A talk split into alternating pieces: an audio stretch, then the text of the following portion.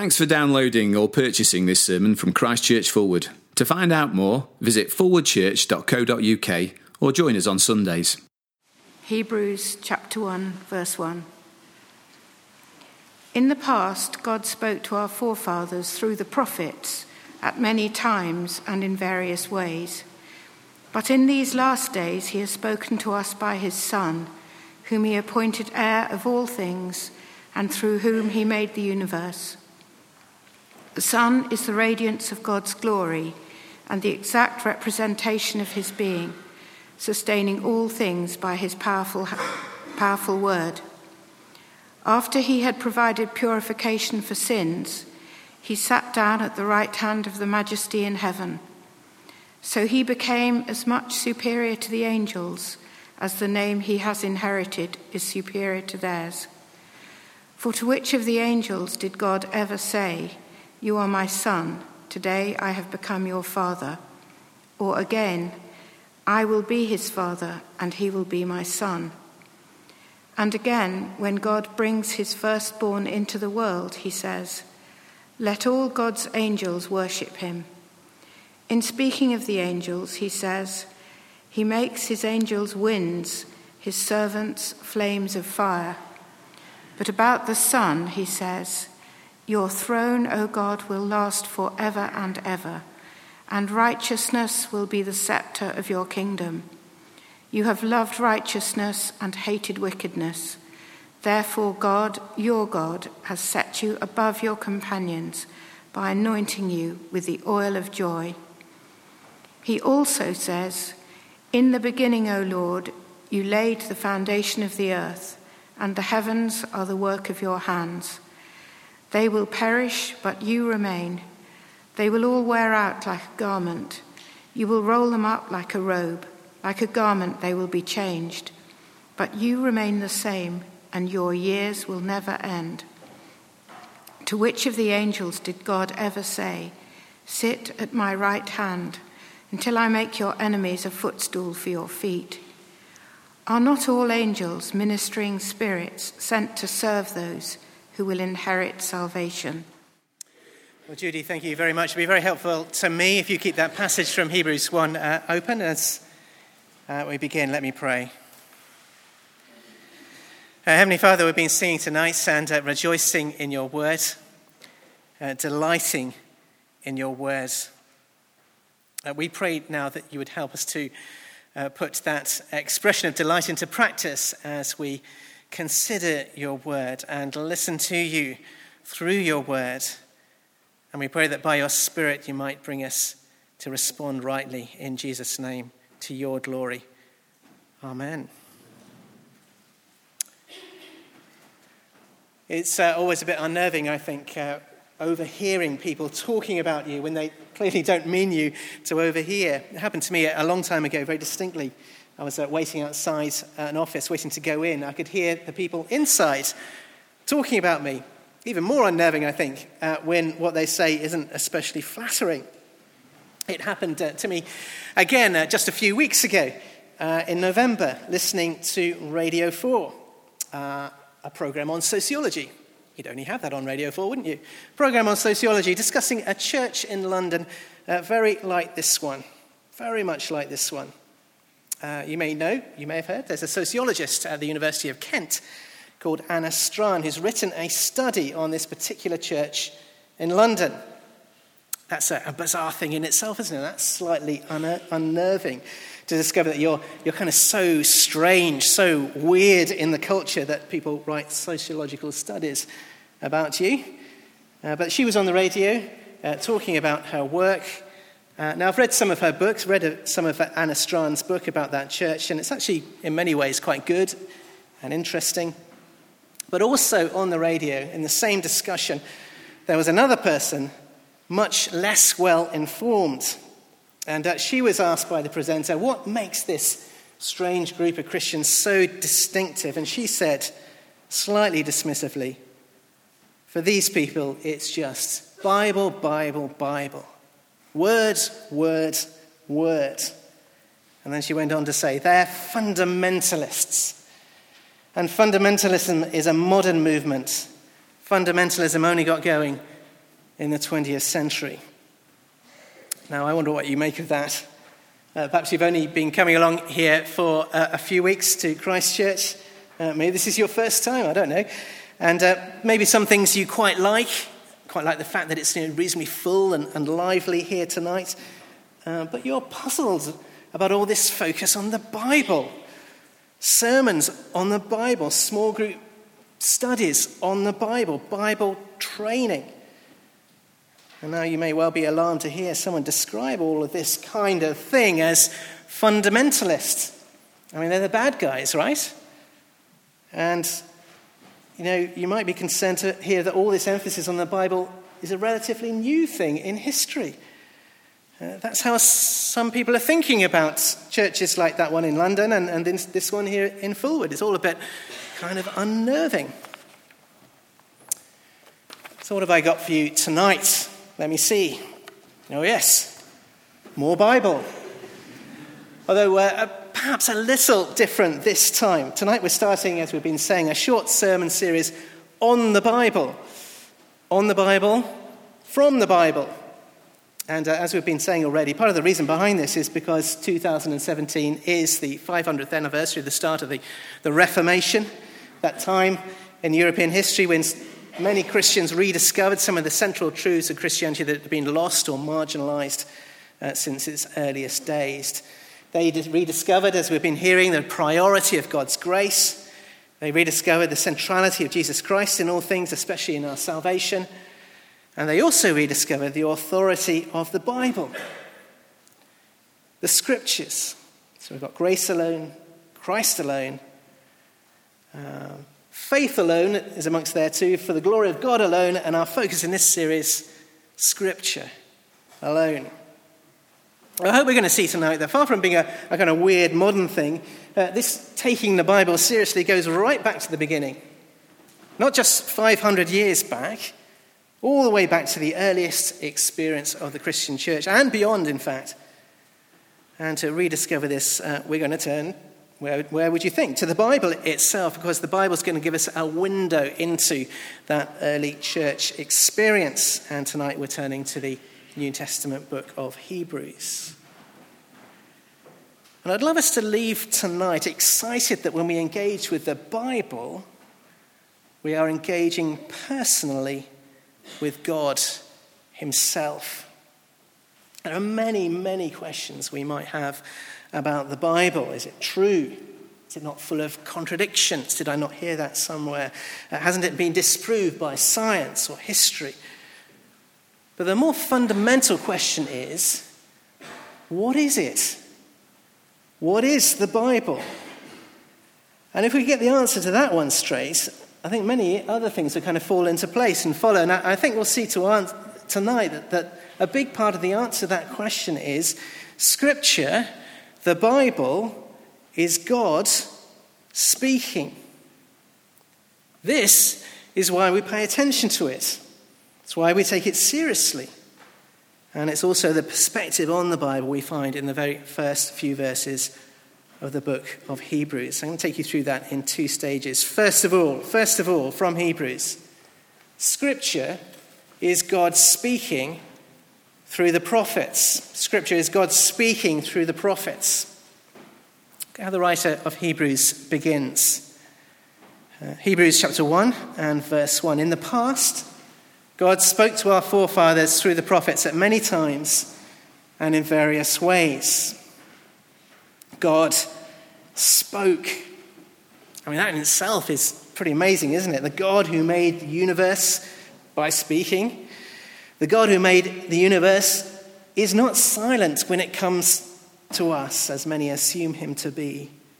He does have something special to say to us, not just to anyone. To whom he been speaking? Look at the verse again. The writer says, To our forefathers to the people he rescued and, and gathered for himself to be his people, the family and nation of Israel. How did he speak to them?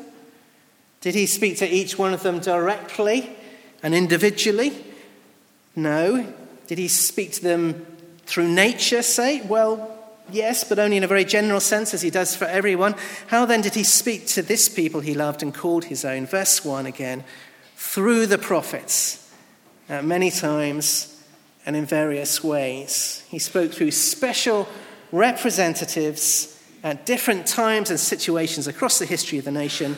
People like Moses, people you'll have heard of, like Moses, Samuel, Elijah, Isaiah, Jeremiah, Ezekiel, many, many others. And, and what he spoke to them, they spoke to the people of their day. And what they spoke was written down, gathered together, so that it could be heard more widely, and also by later generations of the people, written and gathered into the Hebrew scriptures, what we would call the Old Testament of the Bible. Now, let me give you just one example of how that worked. God speaking to his people through the prophet Jeremiah. Uh, it was uh, what, in what we would call today the 7th century BC, uh, when the word of the Lord came to Jeremiah. And we read from the book of Jeremiah that the Lord spoke to him, saying, among other things, Now I have put my words into your mouth. I have put my words into your mouth. The Lord God of the universe speaks to his people by speaking through Jeremiah in the language of the day, in the language the people could understand, in language that could be written down and then perhaps later translated so that we can hear and understand it too. So as we listen to him, as we read those scriptures, we are listening to God. Now, we discover later in the book of Jeremiah that this was not a comfortable role for him. Uh, you see, the people had begun to hate their God, so not surprisingly, they took it out on his spokesperson. The words Jeremiah then had to pass on to them were not comfortable words. Uh, later on, the Lord said to him, I will make my words in your mouth a fire, and these people the wood it consumes. I think you'll agree, having a mouth full of fire does not sound a comfortable experience. Gives you some idea, though, of the, of the, of the power and intensity of God's word. I had a curry on the Mill Road in Cambridge in the summer of 1988. So the memory is etched on my, uh, the experience is etched on my memory. Uh, I was with some friends and we were all egging each other on to choose the hottest curry on the menu. And uh, you might say that we had some experience of what it is to suffer a mouthful of fire. And I can, I, it was very, very intense, I have to say. I can remember that the natural morphine from the, from the pain that I was going through.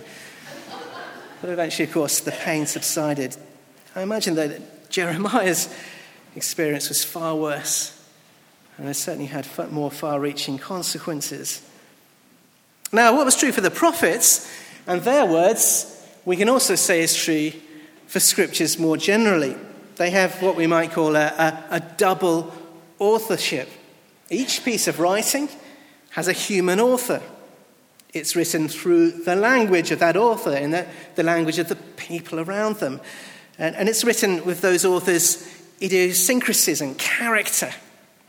It's written at a particular time in a particular historical setting, all of which is very important to, to take account as we read the scriptures. But even more important is to remember the divine author who lies behind those words, speaking through them. Listen to them, and we are listening to him. Their words carry his authority.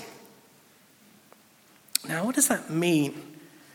What does it actually mean when I say that God has authority and that his words carry authority? And what does it imply about how we should respond to those words?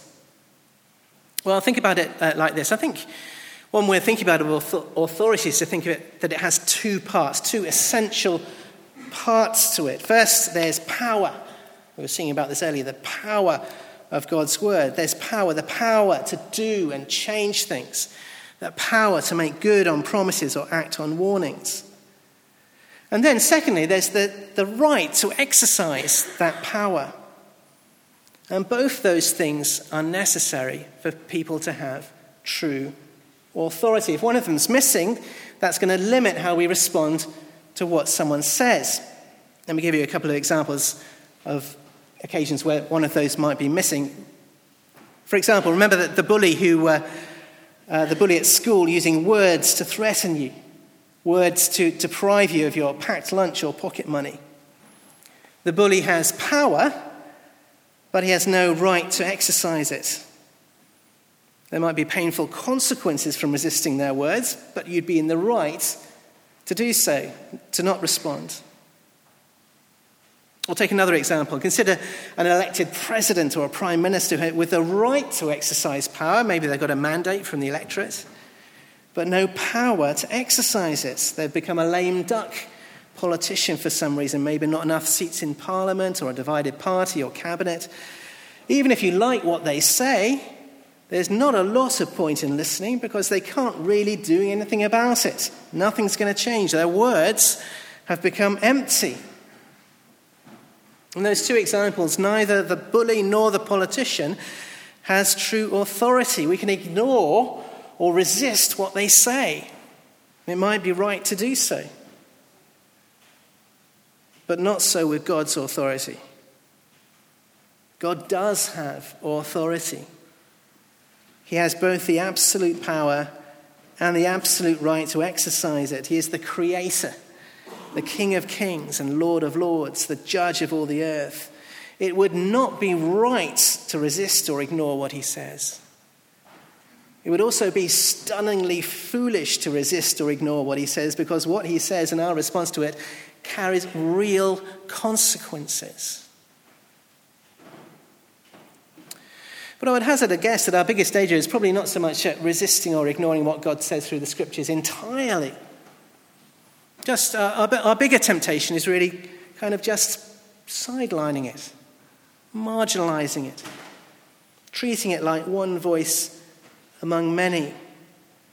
And in fact, sadly, this has become a mainstream attitude in Christian circles in the UK today, including right now in the Church of England. So people will say effectively things like this Yes, we will what, listen to what you have to say, Lord. We will listen. But we'll also listen to this other voice, and this one, and this one. And, you know, if we kind of feel moved or persuaded or compelled by these other voices, well, I'm sure you'll understand if we just put what you say to one side. And I hope you can see that's, in many ways, just as offensive, just as arrogant, just as foolish as resisting him or ignoring him altogether. So then, first point Hebrews chapter 1, verse 1. In the past, God spoke through the prophets, He placed His words in their mouths. Those words expressed His authority. And through those words written down, He continues to speak. And as we read on, we can certainly see that that's how the writer of Hebrews understood it.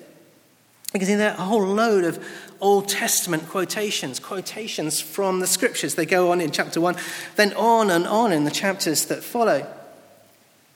Take a look at verse 8 of our passage, for example, which introduces one of those quotations from the Old Testament. It's uh, from Psalm 45, in fact. Now, if you turn back in your Old Testament to Psalm 45, you'd see at the top that it's one of the Psalms written by the sons of Korah. It's, interesting, isn't it? So this is how it works. That's that, this is that double authorship going on again. In the past, God spoke through the prophets to people like the sons of Korah. It was written down. But what he said then, he continues to say today. It's very striking, isn't it? Verse 8. But about the Son, he says, God says. Same in verses 6 and 7. The, scriptures are God speaking now. It continues on and on through the book of Hebrews. God says, God says, the Holy Spirit says. And you'll see very, very sharply and explicitly, verse 8. Who is he speaking about? Who is he speaking about? Verse 8. He's speaking about the Son. This takes us to our second point. Scripture is God speaking about his son. It's all about his son. And we read again from Hebrews chapter 1. In the past, God spoke to our forefathers through the prophets many times in various ways. But in these last days, that is now, he has spoken to us by his Son. God has spoken through the prophets. Through all those years, all that history, he's been speaking to his people, engaging with them, expressing and revealing his character. It has, it has, we'd have to say, been a pretty difficult relationship, to say the least. How can he reveal himself fully, we might think, to such sinful people? How can he make the relationship work? What can change? Well, this is where the Son comes in.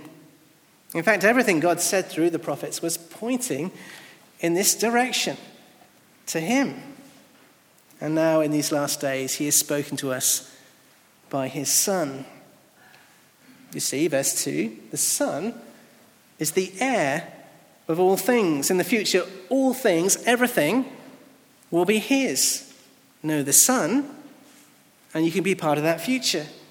You'll know the one who made the universe. Well, verse 3 if you know him, then you will know God, because he is the radiance of God's glory and the exact representation of his being. We might wonder how can people like you and me come to know God so closely and intimately? How can we do that when the, the people of the Old Testament struggle to do that? When we are just, how can we do that when we are just as sinful, just as weak as they were? Well, verse 3 again. He has provided purification for sins. He has done that. It's finished.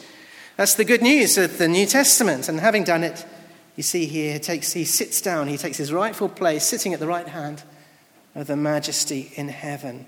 How can we get to know this God? How can we truly engage and listen to him? Well, because of the Son.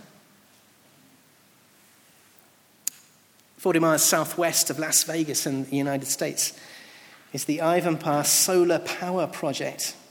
It's an extraordinary thing. You look at it, pictures of it on the web. It's six square miles of mirrors in the desert, 170,000 of them.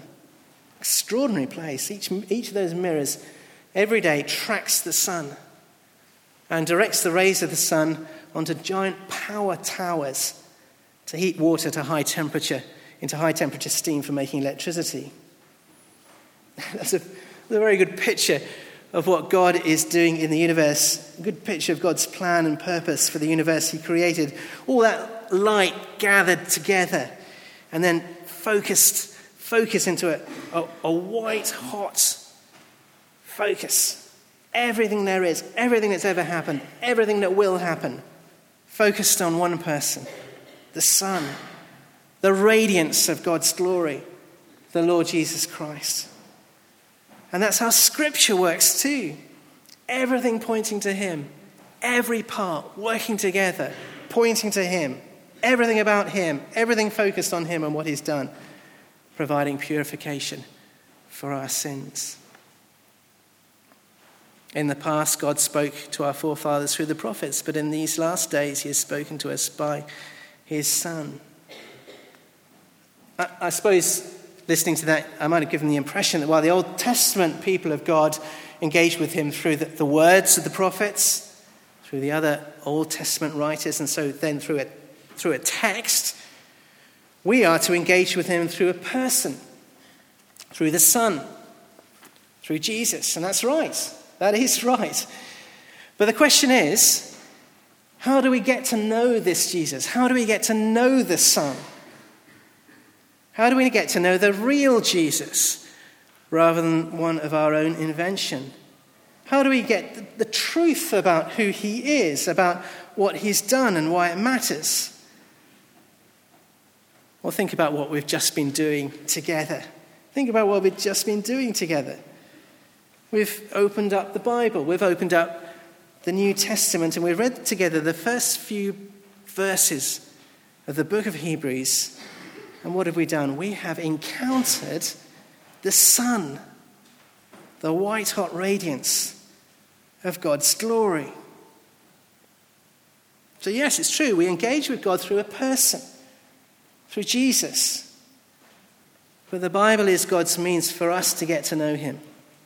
And just as he chose prophets and others to speak through in the past, and those words were written down as the Old Testament, so with the New Testament, Jesus chose companions, eyewitnesses of his life, death, and resurrection, and promised that his Spirit would guarantee and authenticate their testimony, written down for us then in the New Testament. And there is no other way authenticated by God Himself for us to truly get to know Jesus. John, one of, the, one of those eyewitnesses, uh, says this about his own testimony. He could just as well have said this about the Bible, any part of the Bible, or the Bible as a whole. These are written, he says, that you may believe that Jesus is the Christ, the Son of God, and that by believing you may have life in his name. Uh, and we'll be thinking much more about that uh, next week. So, this book, this book, the Bible, is more than enough for someone to know Jesus, know his purification for sins, and hence know intimately, closely, in a close relationship, God. This book is sufficient for people to come to do that, even on their own. In fact, it was quite remarkable. A few years ago, I met someone, uh, he's called Neil, uh, for whom that happened, entirely on his own. He was a grad student uh, doing a PhD on some obscure English poet. Uh, but the obscure English poet had lots of allusions to the Bible, and he realized he didn't really know very much about the Bible, so he went down to the shop and bought a Bible and started to read, cover to cover. And uh, remarkably, when he got to here, you know, he's very persistent, so he got all the way through. When he got to the book of Hebrews, which was quite near the end, you can see, he met Jesus. He met the Son personally. It's more accurate, would say Jesus met him. But either way, it's remarkable, isn't it? He got to know the Son is possible, even on your own, with the Scriptures. Much easier, though, we'd have to say, to do it with others. That's why we gather together to look at the scriptures. One of the reasons we gather together like this, look at the scriptures together. That's why we meet in small groups together to study the word. It's what our Christianity Explored courses are all about. In part, they do give you an, uh, an opportunity to ask all those questions about the Bible I mentioned at the start, things that might be puzzling you about the Bible. And there's loads of time in those sessions to discuss the answers at length. But more importantly, those sessions are an opportunity to open up the Bible and read the Bible together with others. One of the gospel accounts of Jesus, because we're convinced that that's where you can find and meet and encounter Jesus himself. So if that sounds good to you and you've not done that before, uh, why not sign up for that tonight? Why not make sure that you don't go home without signing up for one of those courses?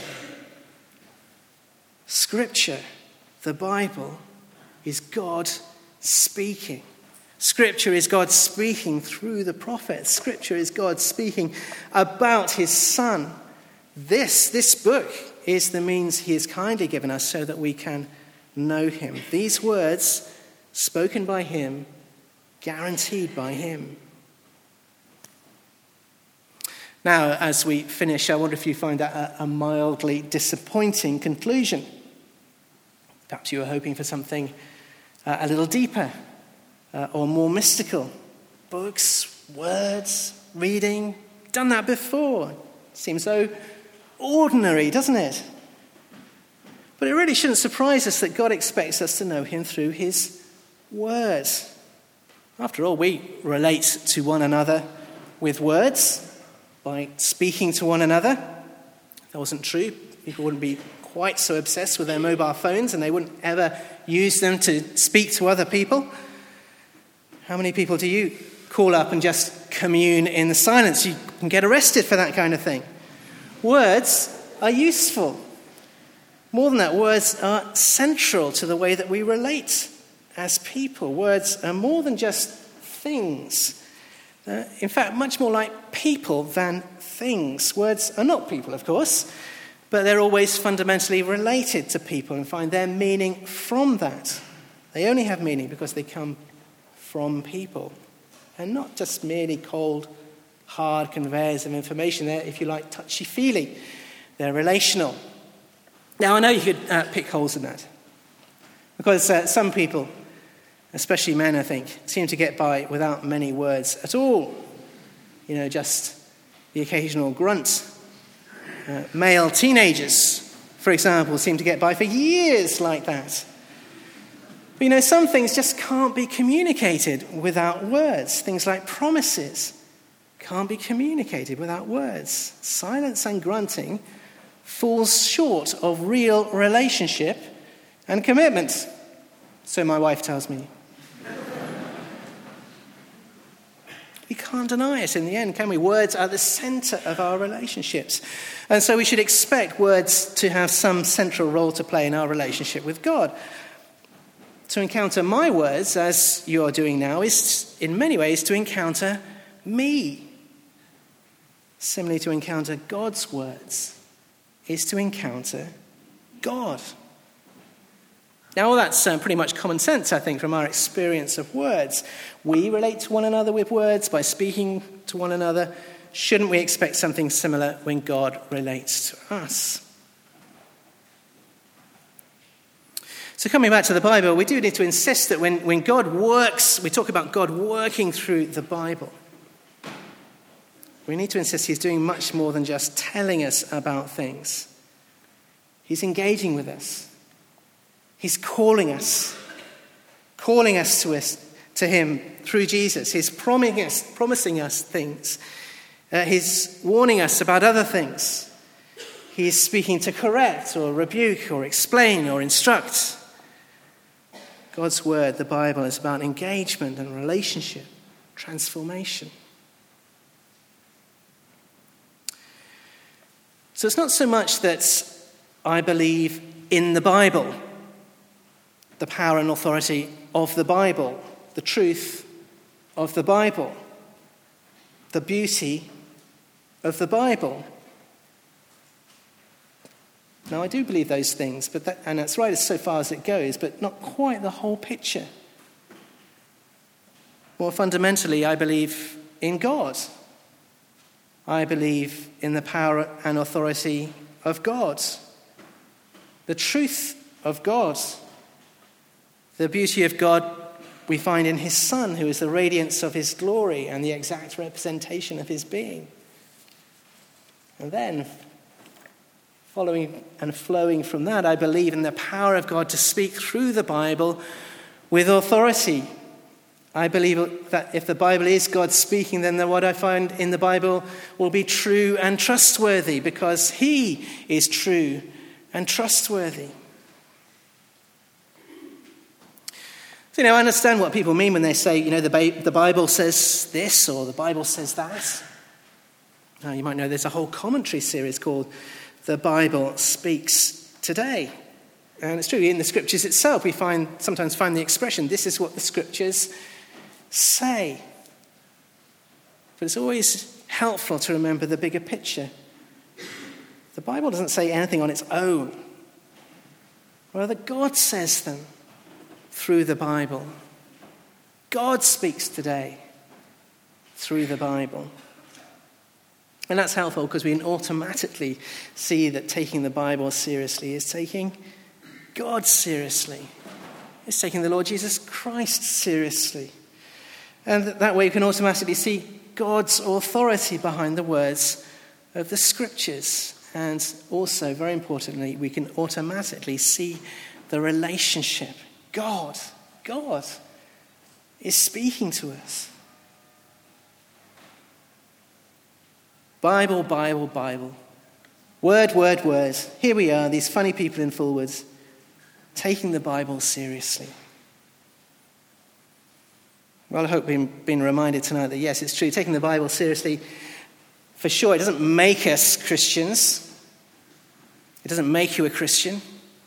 The Pharisees took the Bible seriously, it didn't make them Christian. Only the Lord Jesus Christ can do that. It's absolutely true. But I think we can also say that taking the Bible seriously will be the mark of a consistent Christian. And indeed, it's been the mark of consistent Christianity right from the very beginning, and it will always be the mark of Christians secure in their faith and growing in their relationship with their God. I don't know if you're a fan of the, the Babylon Bee the uh, satirical Christian news website. I know that some people find it goes uh, a little too far sometimes. Um, but there was, some very good head, there was a very good headline just a, a couple of days ago that went like this Local man's Bible excited to be read for the whole first week of January again.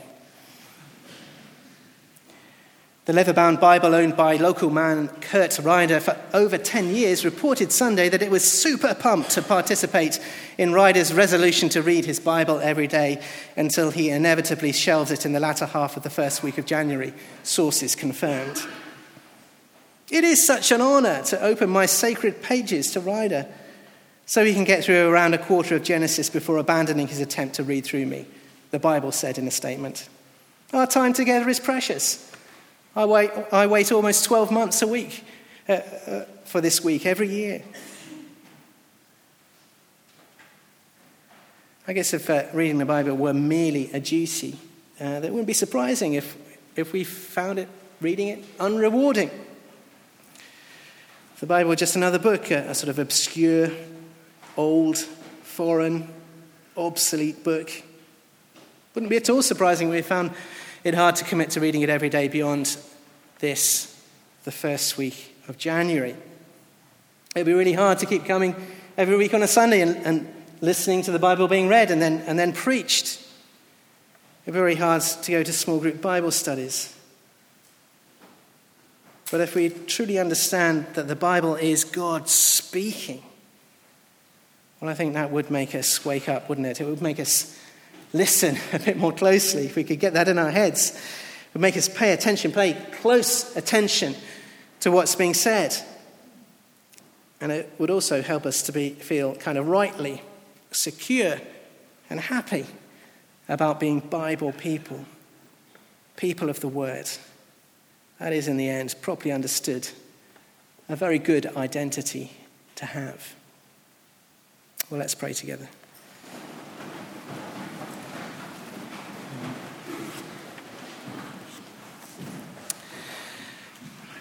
Heavenly Father, as I think of uh, all the people gathered here tonight, I, I, imagine there are all sorts of questions that uh, might be being asked uh, of the scriptures and about the Bible.